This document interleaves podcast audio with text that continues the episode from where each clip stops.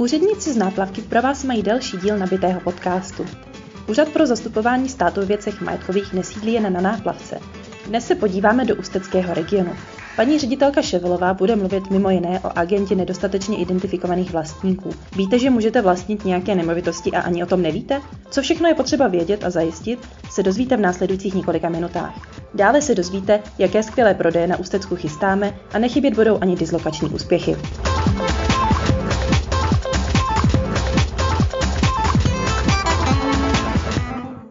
V dnešním díle podcastu Úředníci z Náplavky se podíváme na územní pracoviště v Ústí nad Labem. Pod toto územní pracoviště spadají regiony od Chomutova až po Liberec. O tomto rozmanitém kraji si dnes budu povídat s ředitelkou územního pracoviště v Ústí nad Labem, paní doktorkou Marii Ševelovou. Dobrý den. Dobrý den. Mohla byste nějak stručně charakterizovat vaše územní pracoviště? Tak jak jste již řekla, územní pracoviště má svou působnost v rámci celého Ústeckého kraje a v Libereckém kraji kromě okresu Semily. Jedná se o dva naprosto různorodé regiony, kdy Liberecký kraj má překrásnou přírodu, má, dá se říci, stabilizované obyvatelstvo, takže zde je zájem o nemovitosti poměrně velký. Oproti tomu Ústecký kraj je svým způsobem krajem chudším i v rámci celé republiky, takže poptávka po nemovitostech zde není tak vysoká. Navíc v Ústeckém kraji se pořád potýkáme s agendou tzv.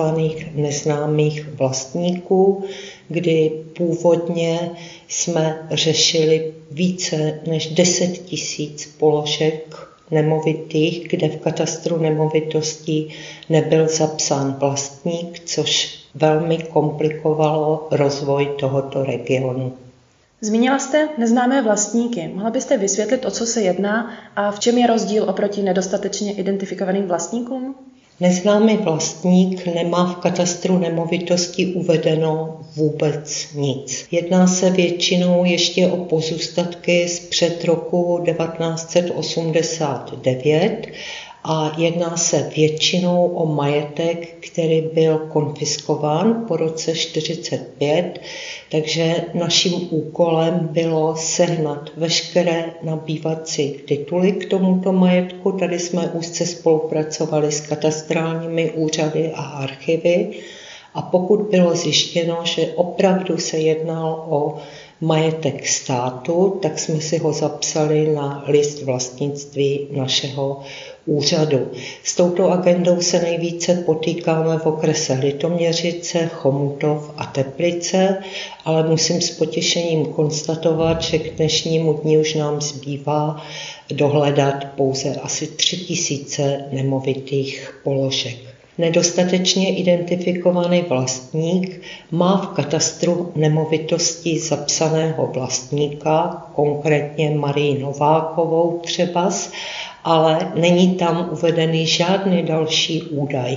Je tam někdy datum narození, velmi málo kdy bydliště, takže je potřeba tady tohoto vlastníka ztotožnit, aby mohl být upraven ten záznam v katastru nemovitostí na vlastníka konkrétního, identifikovatelného dnešního. Máte nějaký zajímavý příběh z této agendy nedostatečně identifikovaných vlastníků? Tak v poslední době jsme řešili případ, kdy se na nás obrátil advokát ze Švédska, který řešil pozůstalost po původně české občance, která zemřela ve Švédsku. Šetřením bylo zjištěno, že tady tato zemřela právě v seznamu neidentifikovatelných vlastníků, byla majitelkou obytného domu v Jablonci nad Nisou. Následovala peripetie ve vztahu k úřadům naším, abychom mohli do registru obyvatel zaznamenat, že skutečně paní zemřela, že nebyla ve své době občankou České republiky, ale měla pouze švédské občanství a teprve na základě dohledání všech tady těchto podkladů, kdy nám velmi pomohlo švédské velvyslanectví. Jsme byli schopni požádat o dodatečné projednání dědictví a protože bylo zjištěno, že zemřelá neměla dědice, tak majetek připadl jako odúmrt státu. Jak je možné, že tato nemovitost připadla českému státu, když ta žena pozbyla české občanství a už byla pouze švédskou občankou? Právě v případech, kdy se nedohledají dědici zemřelého, kteří bydlí v zahraničí, ale vlastní majetek v České republice, tak na základě mezinárodních dohod tento majetek zůstává ve vlastnictví nebo připadne českému státu jako odúmrť. A máme nějaké případy, kdy je tomu naopak? Tak tady to jsou většinou případy, kdy je vysloveno propadnutí majetku v rámci trestné činnosti, kdy právě ti pachatelé vlastní majetek v zahraničí. My například máme nemovitost v Maďarsku u Balatonu nebo apartmán v Chorvatsku a tam právě zase na základě tady těchto mezinárodních dohod se vlastníkem stane maďarský stát nebo Chorvatsko a dochází úplně k minimálnímu finančnímu vyrovnání. Pokud se ještě vrátíme k agendě nedostatečně identifikovaných vlastníků, ÚZSVM půlročně zveřejňuje tento seznam na svých webových stránkách. Pokud někdo z veřejnosti najde jméno svého předka nebo i své jméno v tomto seznamu, co by měl dělat? Tak musím tady zdůraznit, že dohledávání předků je vyloženě soukromá záležitost těch lidí, kteří mají pocit, že právě ta zmíněná Marie Nováková byla jejich prababička a že tedy ten neidentifikovaný majetek může být jejich. Je potřeba, aby se obrátili na matriky, aby hledali v archivech a skutečně doložili, že šlo o jejich přímou příbuznou, že ten majetek měl posloupně přejít na dědice tohoto zemřelého a pokud se to podaří občanům zjistit, tady je musím odkázat především na ty matriky, obecní úřady v místě, kde ta nemovitost se nachází, případně příslušné archivy, kde jsou uloženy pozemkové knihy a pokud se jim podaří tady toto dohledat, tak potom je potřeba, aby požádali soud o dodatečné projednání dědictví a jakmile je toto ukončeno, tak se občan je zapsán jako vlastník v katastru nemovitostí. Je to ovšem velmi, velmi tedy složitá věc, tady ty neidentifikované vlastníky dohledat, protože pokud máte pouze datum narození 1870, tak se již velmi těžko od tady tohoto data ty doklady dohledávají, protože se evidence obyvatel v tom smyslu, v jakém ji známe dnes, tehdy nevedla. Jedna z hlavních agend ÚZSVM je také hospodaření se státním majetkem. Jaké zajímavé nemovitosti budete v budoucnu za vaše územní pracoviště nabízet k prodeji? Tak jedná se zejména o nemovitosti, které získáváme od ostatních organizačních složek státu, pro které jsou nepotřebné na základě zákona o majetku státu. Teď aktuálně jsme převzali areál zámku v Doksanech s překrásným přilehlým parkem. Tam malinko problém je ten, že vlastně ten areál tvoří jeden celek s klášterem premonstrátů, takže budeme nejprve muset vyřešit tady ty vlastnické vztahy a posléze ho budeme nabízet organizačním složkám státu, kde ovšem nepředpokládáme využití a pak případně k prodeji. Dalším významným objektem, který jsme v poslední době převzali, je budova tzv. Skloexportu v Liberci od generálního finančního ředitelství. Jedná se o význačnou architektonickou stavbu v centru Liberce, která bohužel není v nejlepším stavebně technickém stavu, ale my doufáme, že pro ní najdeme adekvátní využití. Již jsme v jednání se statutárním městem Liberec a zájem projevili i podnikatele, takže tuto budovu budeme v druhém pololetí letošního roku nabízet k prodeji. Dalším takovým zajímavým objektem, který jste převzali, je Schichtova vila. Můžete k ní říct nějaké podrobnosti? Tak my jsme převzali celý areál formou daru od Univerzity Jana Evangelisty Purkyně, kde je to v Ústí nad Labem ve Vaňově, kde kromě právě Schichtovy vily se nachází i vila továrníka Heinika a pak ubytovna, kterou využívali jako koleje studenti univerzity.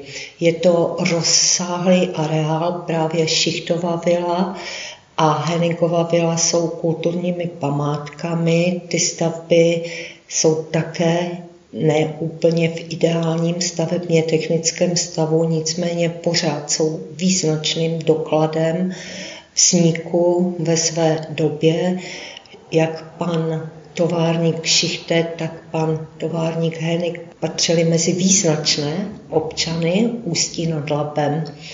My se budeme snažit tady ten areál také zcizit, pokud o něho neprojeví zájem organizační složky státu, a budeme ho připravovat k prodeji také ke konci letošního roku, počátkem roku příštího, s tím, že naše představa je, že nebudeme prodávat celý areál jako celek, ale rozdělíme to na 3 části, Schichtovu vilu, zvlášť Heinikovu vilu i ubytovnu, kde bydleli studenti. Vy jste použila takový zajímavý pojem zcizit. Co to znamená?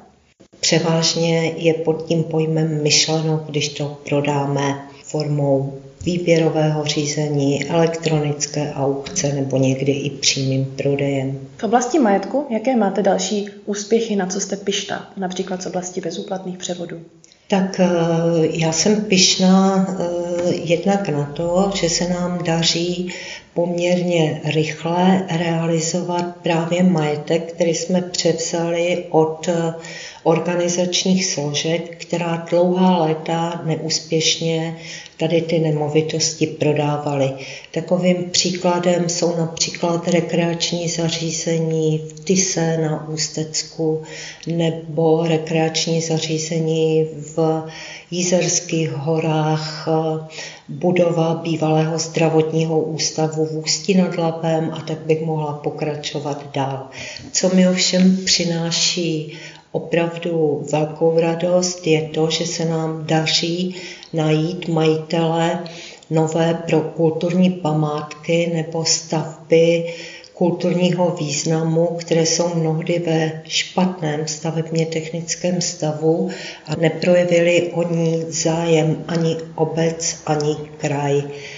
V loňském roce se nám například podařilo předat spolku Omnium, který je členem Asociace pro podporu památek a je zřízen pro účel záchrany a obnovy českého kulturního dědictví, nejprve Výklankovou kapličku v krajině Podbořanská.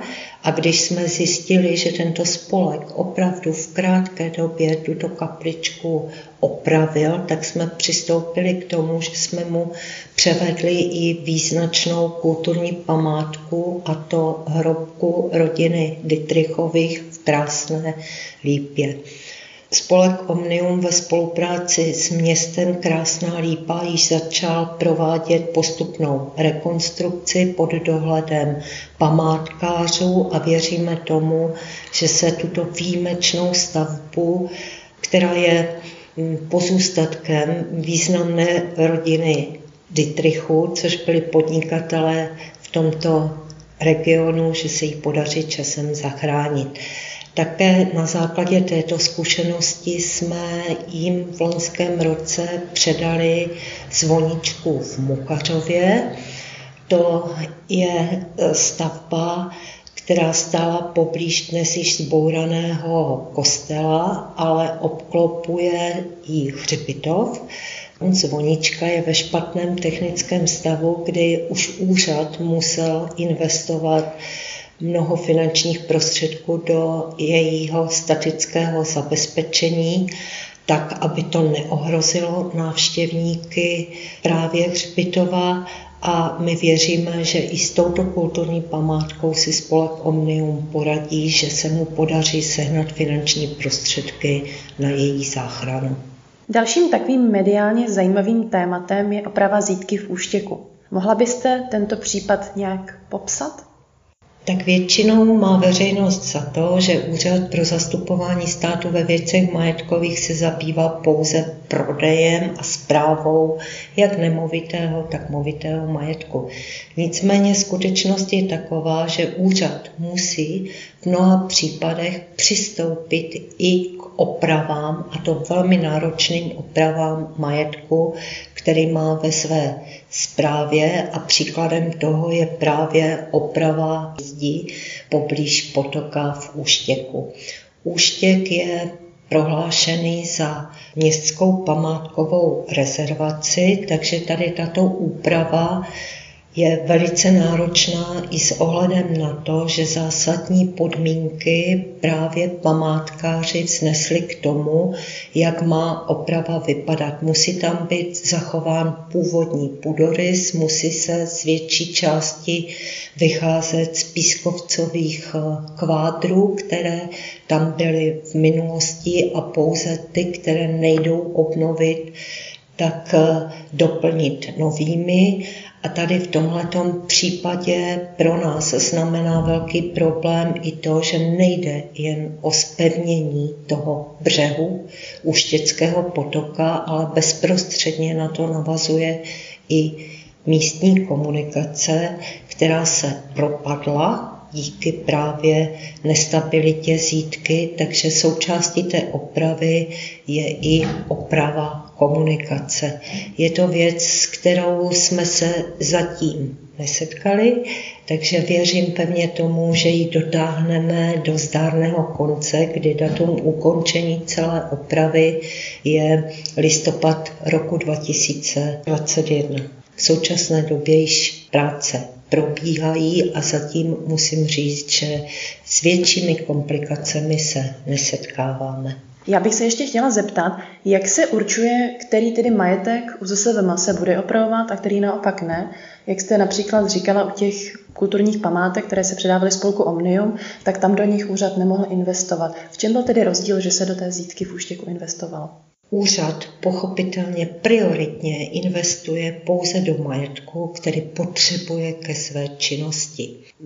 Jsou ale případy, kdy je majetek v havarijním stavu, a protože u něho neprojeví zájem žádný nový nabyvatel, tak v rámci právě toho, že ohrožuje buď to zdraví občanů nebo majetek občanů, tak musí dojít k tomu, že úřad se stane investorem a začne akci realizovat. Proto to bylo i případ toho Úštěka. Proto, jak jsem zmínila předtím, jsme velmi rádi, když se nám najde nový nabyvatel i tady tohoto majetku, který je v špatném technickém stavu, a naší prioritou je, když takový majetek máme v příslušnosti hospodaři, tak se ho snažit neprodleně realizovat, ale někdy to nejde. Jaké máte úspěchy v oblasti dislokací? Tak co se dislokací týče, to je agenda, které se věnujeme již dlouhodobě a velmi intenzivně. Řekla bych, že v rámci okresních měst v působnosti našeho územního pracoviště se již s velkými dislokačními problémy, to znamená s tím, že by nám organizační složky seděly v nestátních objektech a hradily neúměrně vysoké nájemné, to se nám podařilo dořešit. Nicméně velkým problémem pořád pro nás zůstávají obě krajská města, jak Ústí nad Labem, tak Liberec. Ústím nad Labem nejsou žádné volné budovy ve státním vlastnictví, ale připravuje se tam výstavba nového justičního areálu A jakmile bude tato výstavba ukončena, tak bude, řeknu, z velké části i problematika dislokace v tomto krajském městě vyřešena, protože do Justičního paláce se nastěhují všechny složky spadající pod Ministerstvo spravedlnosti, které dnes sídlí v nestátních komerčních objektech a platí vysoké nájemné. Totéž se týká Liberce, kde nejsou volné prostory ve státních objektech, ale předpokládáme, že v roce 2023 by mohlo dojít k odkoupení budovy, kterou dnes využívá finanční úřad pro svou činnost od stávajícího vlastníka. Tím pádem by už odpadlo hrazení poměrně vysokého nájemného a ještě by tam zůstaly volné prostory, které by mohly být využity dalšími organizačními složkami. Takže já pevně věřím, že po roce 2024 už dojde k výrazné úspoře právě v hrazení nájemného na objektech, které jsou v nestátním vlastnictví a které jsou organizačními složkami státu využívány. Třetí důležitou agendou úřadu je právní zastupování.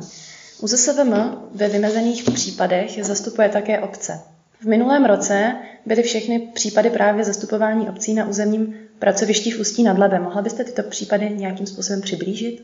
Tak především je nutné říct, že zastupování obcí v řízení před soudem je omezeno zákonnými mantinely, konkrétně zákonem o Úřadu pro zastupování státu ve věcech majetkových, kdy úřad může poskytovat právní pomoc obcím pouze v řízeních, ve kterém je proti obci uplatněn nárok na určení vlastnického práva k nemovitostem a které obec nabyla od státu. Poté může také vystupovat jako vedlejší účastník v řízení, pokud má stát právní zájem na výsledku takového řízení. Naše územní pracoviště zastupovalo v uplynulém období pouze 2 obce, a to obec Libotenice a obec Doksany. Žalobci zde byli potomci šlechtického rodu Aehrenthálů, kteří se domáhali určení vlastnictví k nemovitostem, které jim byly po roce 1945 konfiskovány.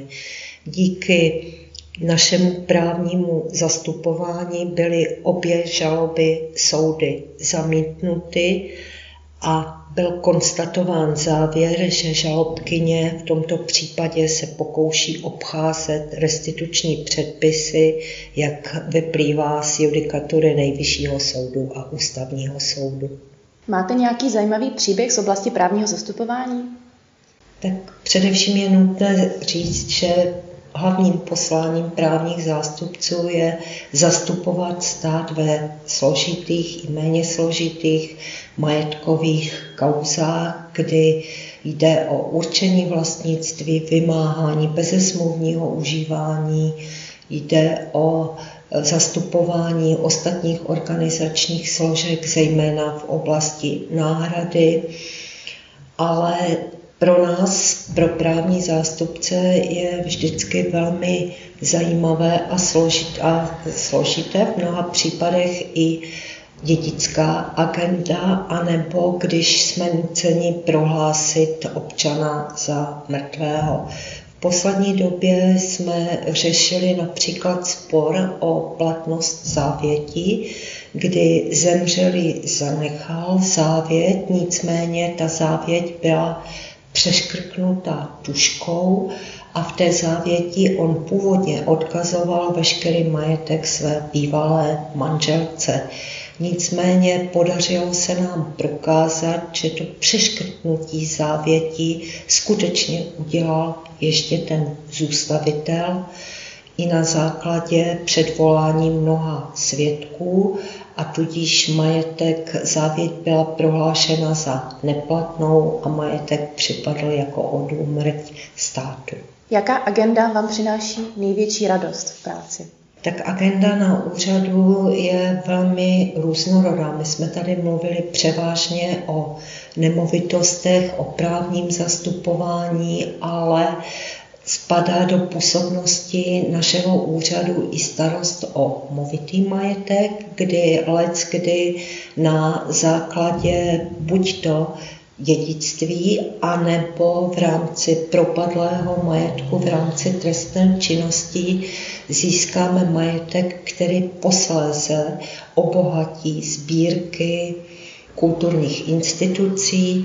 Například v poslední době jsme převedli Moravskému muzeu dvoje velmi hodnotné hodinky švýcarské, kdy ciferníky byly zlaté, posázené diamanty a tím dojde k obohacení jejich sbírky, nebo Národnímu muzeu v Praze sbírku známek. Stejně tak velkou radost mi přináší, když jsme na základě rozhodnutí orgánů činných v přestupkovém řízení, kdy jsou odebrána z důvodu týrání majitelům zvířata, ať se jedná o psy, kočky, koně, tak mám vždy velmi radost, že se podaří zejména útulkům, se kterými velmi úzce spolupracujeme, najít pro tady tato týraná zvířata nové majitele. Já vám moc děkuji za rozhovor. A doufám, že se někdy potkáme u dalšího dílu podcastu. Já taky děkuju.